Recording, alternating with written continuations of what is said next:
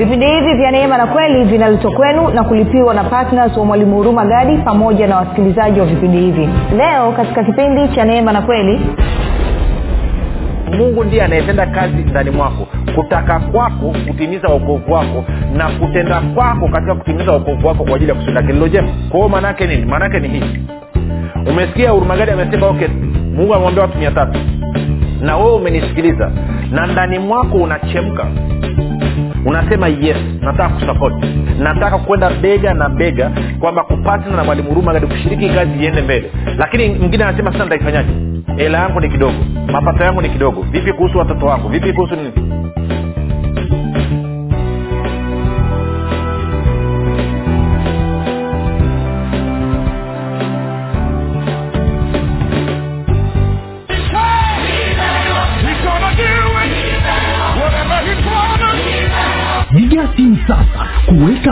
kitabu kipya cha mwalimu huruma gadi kinachoitwa nguvu ya ukimwi kitakachotoka tarehe moja ya mwezi wa tisa elfu mbili na ishirini. Watu mia tano wa kwanza watakaoweka oda kabla ya tarehe moja ya mwezi wa tisa elfu mbili na ishirini watapata punguzo la asilimia ishirini na tano. Ili kuweka oda yako piga simu sasa sifuri saba sita nne mia tano mia mbili arobaini na mbili au sifuri sita saba tatu mia tano mia mbili arobaini na mbili na sifuri saba nane tisa.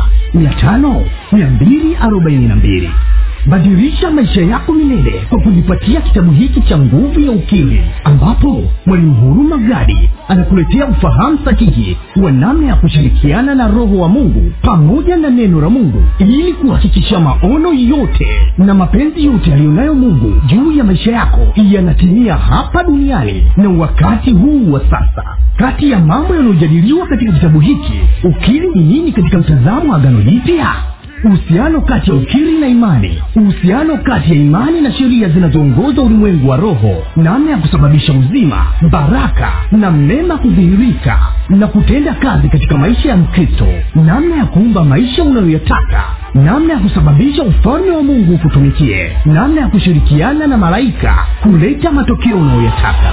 Vilevile katika kitabu hiki cha ukili mwalimu huruma gadi anakuletea ukili utakaokuwezesha kufaidi mema yote yaliyokusudiwa na mungu juu ya maisha yako. Ndani ya kitabu hiki utakutana na ukili wa haki ukili wa baraka ukili wa ulinzi ukili wa uponyaji na afya ukili wa ulinzi na mafanikio ya watoto katika masomo ukili wa kibari cha upendeleo ukili wa kulipa kufuta na kuondoa madeni ukili wa kulipwa na kukusanya madeni unayodai ukili wa ulipaji wa bili za kila mwezi kwa wakati ukili wa mafanikio na ustawi katika ndoa ukili wa maongezeko na ustawi katika biashara na kazi za mikono ukili wa wema na upendo wa mungu ukili wa ushirika wa mwili na damu ya yesu. Ili kuweka oda ya kitabu kipya cha mwalimu huruma gadi kilichoitwa nguvu ya ukili. Kabla ya tarehe moja ya mwezi wa tisa elfu mbili na ishirini ili upate punguzo la asilimia ishirini na tano. Piga simu sasa sifuri saba sita nne mia tano mia mbili arobaini na mbili au sifuri sita saba tatu mia tano mia mbili arobaini na mbili na sifuri saba nane tisa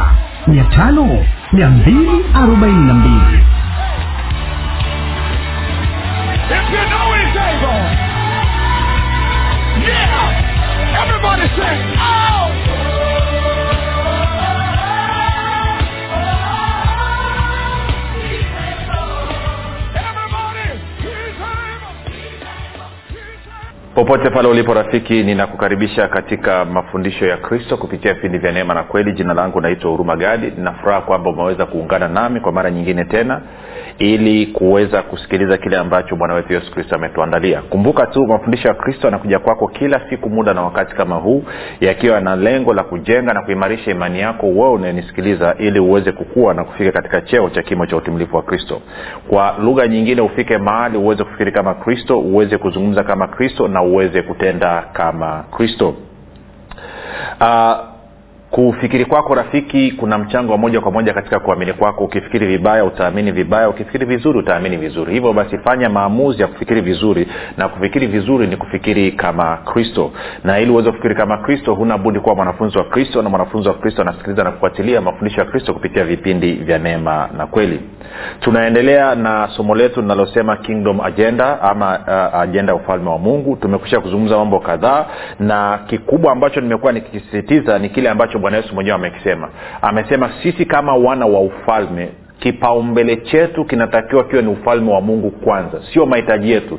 Kwamba tunapojishughulisha kwanza na ufalme wa mungu basi mungu automatikali kupitia ufalme wake anatuhudumia sisi. Sababu kwamba wakristo wengi wana maisha duni wako katika umaskini wa kupindukia ni kwa sababu hawajafanya ufalme wa mungu kwa kipaumbele hawajajifunza bado ufalme wa mungu jinsi ambavyo unatenda kazi. Hawajawa na ujasiri katika kuendesha na kutegemea maisha yao ya kila siku kutegemea ufalme wa mungu. Na kwa maana hiyo kwa sababu hawana ujasiri katika ufalme wa mungu wameshindwa kuachilia imani yao. Na kwa sababu hiyo ufalme wa mungu unashindwa kuwahudumia kama vile ambavyo mungu alikusudia na hili nimekuwa nikilizungumza na leo nataka tupige hatua tena tutaendelea kuangalia mambo kadhaa. Lakini kabla ya hapo nikukumbushe tu kama ungependa kupata mafundisho kwa njia ya video basi tunapatikana katika youtube channel uh, kwa jina la mwalimu huruma gadi ukifika pale tafadhali subscribe lakini pia utakapoangalia video usiache kulike pamoja na kushare. Kama ungependa kupata mafundisho kwa njia ya sauti tunapatikana katika google podcast katika apple podcast na katika spotify. Ehe utakapoingia pale subscribe lakini pia usiache kushare tunapatikana kwa jina hilo hilo la mwalimu huruma gadi. Lakini pia kama ungependa kupata mafundisho hayo kwa njia ya telegram ama whatsapp basi kuna grupu linaitwa mwanafunzi wa kristo. Unaweza ukatuma ujumbe mfupi tu katika namba 7895242 7895242 sema tu niunge nawe utaunganishwa. Baada ya kusema hayo basi rafiki nitoe shukurani za dhati kwako wewe ambao umekuwa ukisikiliza na kufuatilia mafundisho ya kristo na kuhamasisha wengine ili waweze kusikiliza na kufuatilia. Lakini zaidi ya yote mwenyewe umekuwa ukienda kuwafundisha na kuwashirikisha kile ambacho umejifunza. Asante pia kwa ajili yako wewe ambao umekuwa ukifanya maombi ili watu waweze ku elewa waweze kusikiliza mafundisho ya kristo lakini zaidi ya watu wamekuwa kufanya maombi kwa ajili ya kwangu mii pamoja na timu yangu. Kumbuka pia katika kuomba kwako endelea kuwaombea wasikilizaji sawasawa na waefeso moja kumi na saba hadi ishiri na tatu na wakolosai moja tisa. Lakini pia usiache kuomba mkono wa bwana ukusanye watu mamia kwa maelfu ili waweze kusikiliza na kufuatilia mafundisho ya kristo kupitia vipindi vya neema na kweli. Omba sawasawa na hesabu kumi na moja thelathini na moja. Hesabu kumi na moja thelathini na moja.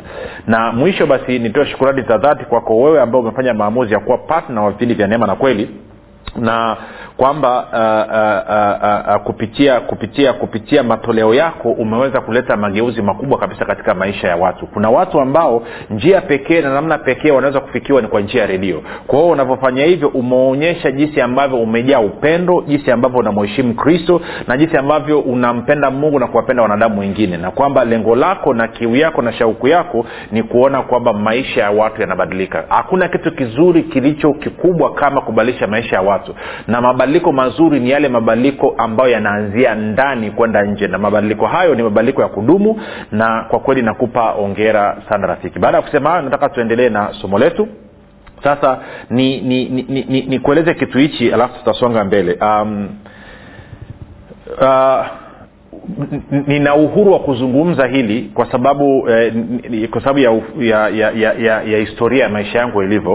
Uh, mimi nina ndugu uh, nina, nina ndugu si mama yangu mimi alikuwa ni mwislamu baba yangu ni mkristo mama yangu alikuwa ni mwislamu kwao nina ndugu ambao ni wakristo lakini pia nina ndugu ambao ni waislamu.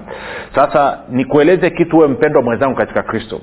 Kwamba kwa kwa kwa ndugu zetu ama rafiki zetu ama jirani zetu waislamu hasa wanapokwenda kwenye nchi jirani kuna kuna hekima moja ambayo anayo wakristo wameshindwa kuwa nayo especially watu waliozaliwa mara ya pili.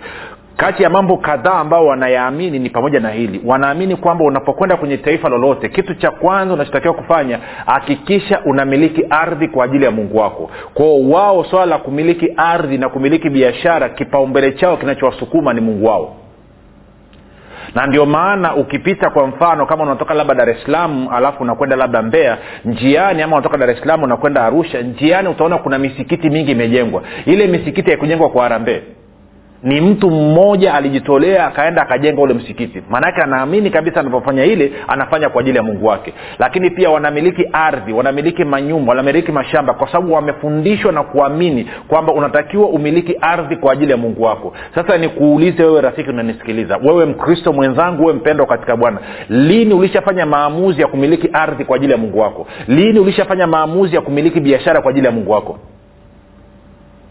jambo la pili ambalo lingine ambalo wanalitilia mkazo sana ni kwamba utakapokuwa umekwenda popote sio tu kwamba unatakiwa huo umemiliki ardhi kwa ajili ya mungu wako lakini pia hakikisha kwamba unatumia kipato chako kuwasaidia ndugu zako waislamu ili na wao watoke kimaisha. Kwa hiyo ndio maana unaweza ukaenda kwenye nchi fulani ukakuta kuna mwislamu amefika ameanza maisha amechukua nyumba kubwa. Kwao wanapokuja wenzake anawapokea alafu anawashirikisha kwenye biashara yake alafu baadaye wanawawezesha kimtaji au wanatoka wanaenda wanaanza maisha. Sasa piga picha hii wao wanaweza kufanya namna hiyo. Tena kwa kuwasaidia watu. Hata sio ndugu kabisa wa damu. Ni jamaa tu. Maadamu amekuja ni mwislamu mwenzake anahitaji maisha anamsaidia. Wewe umepewa kazi ndogo tu ya kusaidia kwamba injili ihubiriwe. Unakimbia. Umefungua biashara sio kwa ajili ya mungu wako. Unatafuta ardhi sio kwa ajili ya mungu wako. Unajenga nyumba sio kwa ajili ya mungu wako nothing. Yaani hamna connection yeyote kati ya wewe na mungu. We huoni ndio maana labda tuko nyuma wewe huoni kwamba ndo maana leo hii namtabisha na lakini huo ndio ukweli. Leo hii ukiangalia listi ya matajiri lese katika taifa letu la tanzania ukichukua matajiri kumi hapa tanzania wanaongoza kwa utajiri hakuna mkristo hata mmoja. Kwa nini? Kwa nini hamna mkristo hata mmoja? Lakini mimi nimekulia pale arusha na watu wa arusha wanafahamu na hata dar es salaam unafahamu pia ambako nakaa sasa hivi kwamba kwa mfano kwa ndugu zetu wahindi wakiwa wana sherehe zao wakati mwingine wana sherehe hata wiki nzima. Guess what? Wanafunga biashara zao zote kwa ajili ya kuheshimu sherehe zao za dini zao. Naenda dukani kwa, kwa, kwa mwislamu swafi ambaye anajitambua. Ikifika muda wa kwenda msikitini anafunga biashara yake. Anakwenda hata kama umekuja una milioni thelathini milioni arobaini hapo dukani kwake anakwambia ni muda wa swala na kwenda zangu kumwabudu mungu wangu. Njoo baada ya swala. Kama utaki nenda duka lingine hafanyi maamuzi kwa kuangalia hela anafanya maamuzi kwa kumwangalia mungu wake. Alafu anafanikiwa wewe mpendwa mwambie mpendwa imefika muda wa kwenda kwenye ibada alafu njo mwambie nina hela nataka kununua kitu uende kama atafunga duka. Why? Sasa alafu tunajiza kwa nini hatufanikiwi? Ili hali bwana yesu amekuja amesema ufalme wa mungu kwanza. Sasa nikuulize rafiki tujiulize tunamheshimu mungu kwa mapato yetu kwa kiasi gani ufalme wa mungu una nafasi gani katika kufanya maamuzi yetu? Ufalme wa mungu una athiri kwa kiasi gani katika kufanya maamuzi yetu? Hivi leo hii kama mungu amekwambia nataka wewe uende ukakae moshi moshi mjini. Na hapo ulipo moshi mjini umepata kazi mshahara wake ni shilingi laki tano. Lakini akaja mtu mwingine akwambia kuna fursa imefunguka mwanza mshahara ni shilingi milioni kumi. Lakini unafahamu mapenzi ya mungu ni wewe ukae moshi sio uende mwanza. Utaenda wapi rafiki utaenda mwanza kwenye milioni kumi ama utabakia moshi kwenye laki tano? Unafahamu utakapokwenda.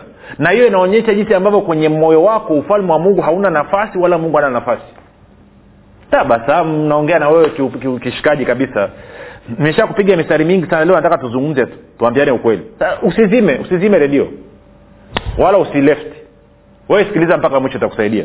Sasa kwa hiyo kama tunataka kurudi katika nafasi ambayo ufalme wa mungu uweze kutuhudumia na utuhudumie katika kiwango ambacho kinatakiwa tunatakiwa tufuate maagizo na maelekezo ambayo bwana wetu yesu kristo alisema. Ndio maana nikakwambia mimi pamoja na watu wachache tulio pamoja tumeelewa kwamba mapenzi ya mungu na makusudi ya mungu ni kwamba watu wote waingie katika ufalme wa mungu na kufanana na kristo nina watu ambao wamekuwa wakisapoti kazi tunayoifanya watu ambao sio wakanisani kwangu sio wa sehemu ambao mimi ninaabudu. Nina watu wa tag nina watu wa eagt kuna waluteri kuna wakatoliki kuna waanglikana kuna wamorovian ambao wanajitoa kila mwezi wanasema kwamba hayo maono uliopewa tunaona ni kitu ambacho kinakubaliana na yesu kristo alichokuwa akikisema na kukifanya. Na kwa maana hiyo tunahakikisha kwamba hichi kitu kinasonga mbele. Kwa hiyo wameingia na kushiriki kuwa sehemu ya kile ambacho mungu anataka kutimiza kupitia watu wake. Hasa nikuulize wewe ambaye hujafanya maamuzi nilikwambia mungu aliniambia waambie nataka watu mia tatu ambao nitawatumia ili kazi yangu maono yangu ya kuhakikisha kwamba watu wanaingia katika ufalme wangu na na kristo yanatimia kwamba nina rasilimali resources ambazo nataka kuzipitisha mikononi mwao. Je nikuulize wewe ni mmojawapo kati ya hao watu? Nasema mwalimu ntajuaje ngoja nikusaidie. Tende wa filipi mlango wa pili mstari wa kumi na mbili hadi wa kumi na tatu. Wa filipi mbili kumi na mbili hadi kumi na tatu bibilia inasema hivi basi wapendwa wangu kama vile mlivyotii siku zote si wakati mimi nilipokuwapo tu bali sasa zaidi sana mimi nisipokuwapo utimizeni uokovu wenu wenyewe kwa kuogopa na kutetemeka kwa maana ama kwa sababu ndiye mungu atendaye kazi ndani yenu kutaka kwenu na kutenda kwenu kwa kulitimiza kusudi lake jema kwao anachosema nini? Mstari wa kumi na mbili anasema kwamba wewe unatakiwa utimize uokovu wako mwenyewe. Mstari wa kumi na tatu anasema kwamba na kwa, kwa sababu gani? Kwa sababu mungu ndiye anayetenda kazi ndani mwako. Kutaka kwako kutimiza uokovu wako na kutenda kwako katika kutimiza uokovu wako kwa ajili ya kusudi lake lilo jema. Kwao maanaake nini? Maanaake ni hii. Umesikia urumagadi amesema okay mungu amemwambia watu mia tatu. Na wewe umenisikiliza. Na ndani mwako unachemka. Unasema yes nataka kusapoti nataka kushiriki kwenye nataka kwenda bega na bega kwamba kupasina na mwalimu huruma gadi kushiriki kazi iende mbele. Lakini mwingine anasema sasa nitaifanyaje? Hela yangu ni kidogo mapato yangu ni kidogo. Vipi kuhusu watoto wangu? Vipi kuhusu nini? Sikiliza anavyosema. Anasema kwamba kutaka kwako kumesababishwa na mungu na kwa maana hiyo kutenda kwako kutawezeshwa na mungu. Ili hilo kusudi la wewe kushiriki katika maono ya kuhakikisha watu wanaingia katika ufalme wa mungu na kufanana na kristo kupitia vipindi vya neema na kweli anaweza kutimia. Kwao hutaifanya peke yako. Kwao kama unasikia kwamba yes na mi niwe mmojawapo maana yake ni kwamba roho wa mungu anazungumza na wewe. Hiyo hali haijatoka kwako. Wewe mwenyewe unajifahamu mwenyewe jinsi ulivyo kwa hiyo hali ya kutaka unasema mwalimu nami nataka. Mwingine anasema mwalimu mi nataka lakini sina uwezo. Swala hapa sio uwezo. Swala ni maamuzi yako. Swala ni maamuzi yako. Anachohitaji mungu ni kwamba wewe useme ndio alafu kupitia roho mtakatifu roho wa mungu yu juu yangu roho wa bwana yu juu yangu. Kwa maana amenipaka mafuta kuwahubiri maskini habari njema. Kwa hiyo maanaake ni kwamba wewe utakapokubali roho wa mungu roho wa bwana juu yako ataanza kukuwezesha kupitia baraka ya bwana uweze kupata hicho kiasi ili kila mwezi uweze kushiriki katika kazi ya ufalme wa mungu. Na kwa maana hiyo utakuwa umefungua mlango sasa sio tu wa ufalme wa mungu kukuhudumia lakini baraka ya bwana kutenda kazi katika maisha yako naye kumbuka maono ya kuhubiri injili amri agizo la kuhubiri injili ni la bwana yesu. Na bwana yesu anasema kwa nini kunyiita bwana bwana wakati hauyatendi yale ni kuagizayo kwa hiyo shauku unayosikia ndani mwako huo mchemko unaosikia ndani mwako rafiki maana yake ni kwamba umetoka kwa yesu. Je uko tayari leo hii kutiisha kazi yako mikononi mwa yesu je uko tayari leo hii kutiisha biashara yako mikononi mwa yesu ili ufalme wa mungu ili mungu atumie biashara yako atumie na kazi yako kuhakikisha kwamba ufalme wake unasonga mbele kwa maana ya muda wako kwa maana ya kipato je uko tayari? Sio ngoja nikwambie mungu sio dhalimu. Kama nilivyokufundisha rafiki nilikwambia ngoja nirudie tena mfano ili tuweze kuelewana. Hata hapa duniani kwa wale wanaonisikiza walio wasomi wata, wataelewa. Kwa mfano mzunguko wa fedha ukiwa mdogo ama uchumi wa nchi ukitikisika njia mojawapo ambapo serikali inaweza kusababisha uchumi uanze kukaa vizuri ni kwa kuhakikisha kwamba serikali inaanza kufanya miradi mikubwa. Kwa mfano ujenzi wa barabara ujenzi sijui wa reli ujenzi wa uzalishaji wa umeme. Wanapofanya ile miradi mikubwa ya trilioni moja si trilioni mbili trilioni tatu inasababisha nini? Inasababisha fedha nyingi zaidi ziingie katika mzunguko otherwise serikali haiwezi ikamwaga hela. Ikaanza kusema okay kila nyumba tunawamwagia hela. Ukifanya namna hiyo utasababisha mfumuko wa bei na unavuruga uchumi wa nchi. Kwao lazima kuwa kuna kazi inafanyika. Sasa kama serikali za duniani zinafanya kazi hivyo na serikali ya mungu nayo ndo iko hivyo hivyo kwamba mungu anazo fedha anataka kufikishia watu lakini anawafikishiaje? Hawezi kutoa hela bure ndio maana analeta maono anampa mtu fulani ama watu fulani anasema nataka mtekeleze haya maono. Na haya maono yatagharimu kiasi hichi. Kwao mnapopewa ile kazi mnaposema ndio yeye kama mfadhili anaanza kuruhusu zile fedha ziingie katika system ili muweze kutekeleza ile kazi. Hakuna ile inayotolewa bure rafiki. Sijui kawa nanyelewa ndio maana unaona nenda hata taifa la marekani kama ungekuwa unafuatilia fuatilia kinachoendelea kwa mfano kule unao sahivi rais wa marekani anazungumzia kwamba tunatakiwa kujenga barabara zetu tunatakiwa kuimarisha e, nini viwanja vyetu vya ndege. Kwa sababu gani? Ndo namna ambavyo unaimarisha uchumi baada ya uchumi kutikisika kwa serikali kuanza kuwekeza katika miundombinu. Kwa sababu kwenye miundombinu utaingiza fedha nyingi lakini ambazo zitakuwa zimetengeneza msingi mzuri wa uchumi kukua. Serikali haiamki tu ikaanza kumwaga hela. Ukianza kumwaga hela maanake unasababisha watu wasifanye kazi lakini pia unasababisha mfumuko wa bei na unasababisha uchumi kudorora. Kwa na serikali ya mungu nayo. Yes mungu anataka kuachilia fedha katika maisha ya wakristo. Anataka kuachilia fedha katika watoto wake. Kwa anafanya nini? Anawapa maono anawapa vision anawapa kazi ya kufanya. Wale watakaoitikia katika kufanya ile kazi maanake hizo fedha zitapita mikononi mwao. Nikakupa mfano mdogo. Nikawambia kwa mfano tunazungumzia sasa hivi rafli tunahitaji milioni sita kila mwezi kwa ajili ya vipindi vya neema na kweli kwa sasa hivi nilikwambia maono makubwa alionipa ni kwamba tunahitaji milioni ishirina moja hayo ni ya lakini kwa sasa hivi ni shilingi milioni sita. Lakini tunafahamu tukienda kwa mahesabu yetu ya rakaraka mungu alisemaga fungu la kumi ni la kwake. Kwa hiyo inamaana ili milioni sita ije kugharamia vipindi vya neema na kweli lazima serikali ya mbinguni iachilie milioni stini mikononi mwa watakatifu. Ili katika hiyo milioni stini milioni sita iende kwenye vipindi vya redio na milioni hamsini na nne ibakie katika mifuko ya watakatifu. Ndio system inavyokwenda rafiki kwa hiyo uwezi ukaomba. Kuna wengine mmekaa mnafunga usiku na mchana unataka mungu akudondoshe hela. Utapata vidonda vya tumbo rafiki. It doesn't work that way. Tafuta mahali ambapo kuna maono ya kusababisha ufalme wa mungu kusonga mbele jikomiti katika hayo maono. Ingia sema na mimi nataka kuwa pati nataka kushiriki katika hayo maono. Kwa sababu najua serikali ya ufalme wa mungu inataka kufanya jambo fulani. Inataka kuleta mabadiliko katika maisha ya watu. Kwa hiyo na mimi naingia hapo. Ni wewe na mungu wako unazungumza naye. Ukishafanya maamuzi ya kuingia hapo ukajikomiti what happens? Kinachotokea ni kwamba kati ya mapato ambayo yalikuwa yanatakiwa kwenda kwenye kuhakikisha kazi inasonga mbele yanapita mikononi mwako kwa hiyo katika milioni sita ukiamua kwamba mimi nataka kutoa shilingi laki moja kila mwezi maanaake ni kwamba lazima mungu apitishe milioni moja mkononi mwako. Ukiamua nataka kutoa shilingi laki mbili kila mwezi lazima apitishe shilingi milioni mbili. Ukitaka kutoa shilingi elfu kumi kila mwezi lazima akishe laki inapita mkononi mwako.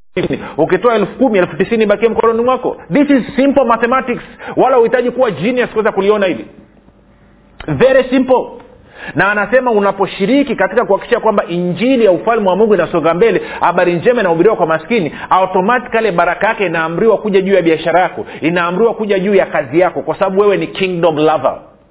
Na kwa kuwa wewe unaupenda ufalme wa mungu then ufalme wa mungu unakuhudumia ndio system inavyokwenda. Hakuna habari ya hela kumwaga bure amnaga hiyo kitu adamu alipokuwa yuko bize na kuhakikisha kwamba serikali ya mungu inatawala hapa duniani baraka ya bwana ilimhudumia alipewa kila kitu na mungu. Alipohasi hayo ma- maono na kuamua kujitegemea mwenyewe akaambiwa kwa kazi ngumu na kwa jasho takula akaingia kwenye mfumo wa laana. Kwa rafiki kutaka kwako na kutenda kwako ni mungu ndiye anayekugusa ndani ya moyo wako. Na unanisikiliza unajua kabisa nachokisema ni ukweli. Sasa nikuambia kitu hichi kwa sababu ni changamoto nyingine pia usifanye maamuzi ya zimamoto. Ama wanaita nguvu ya gongo. Eh? kwamba umenisikia hapa unasisimka unaamua tu yeah, alafu unafanya siku moja una, no, no, no. fanya serious commitment. Sema mungu nimeelewa kusudi la wewe kuniumba. Nimeliona katika maisha ya adamu na jinsi ambavyo aliasi. Lakini nimeona pia katika maisha ya kristo na jinsi ambavyo kristo ameniagiza. Kwa hiyo nafanya maamuzi kuanzia leo hii. Kuishi kwangu kulala kwangu kuenenda kwangu. Kila kitu nitakachokifanya nitakifanya nikiwa nimesukumwa na dira ya ufalme wa mungu. Sio nje ya hapo. Kuanzisha biashara nitakuwa nimesukumwa na ufalme wako. Kutafuta mahali pa kufanya makazi nitakuwa nimesukumwa na ufalme wako. Kila kitu nitakachokifanya nitakuwa kimesukumwa na ufalme wako. Muda wangu nitakapoutumia utakuwa umesukumwa na ufalme wako. Sio nje hapo. Sio nje hapo haya ni maamuzi ambayo tunatakiwa tufanye. Ndio maana tunasema kingdom agenda. Sijui kama unanipata rafiki tunachokizungumza. Kwa hiyo hakuna mungu anatuhudumia. Bwana yesu ametuonyesha mungu anatuhudumia mahitaji yetu kwa kutumia ufalme wa mungu serikali yake. Lakini hakuna serikali inayomwaga hela bure always kutakuwa kuna kazi ambayo inafanyika kuna watu watapewa kandarasi za kufanya. Zile kandarasi zinapotekelezwa ndo maanaake na fedha nazo zinaachiliwa. Kwao na sisi tunapewa kandarasi ya kufanya. Pelekeni injili kwa njia ya redio pelekeni injili kwa njia ya televishen fanyeni krusedi uwanjani. Nendeni mkajenge kanisa. Nendeni mkasaidie kitu hichi. Tunapofuata maelekezo ya ufalme wa mungu then jua kuna fedha za kutosha ziko nyuma yake zinaachiliwa na hiyo serikali ya mungu. Kumbuka ufalme wa mungu unatawala vitu vyote. Lakini anasema bwana anasema shida yenu ni kwamba mna imani haba. Kwamba unaamini kwenye uwezo wa kazi yako kukuhudumia katika kuliko kuliko katika uwezo wa mungu kuhudumia kupitia ufalme wake.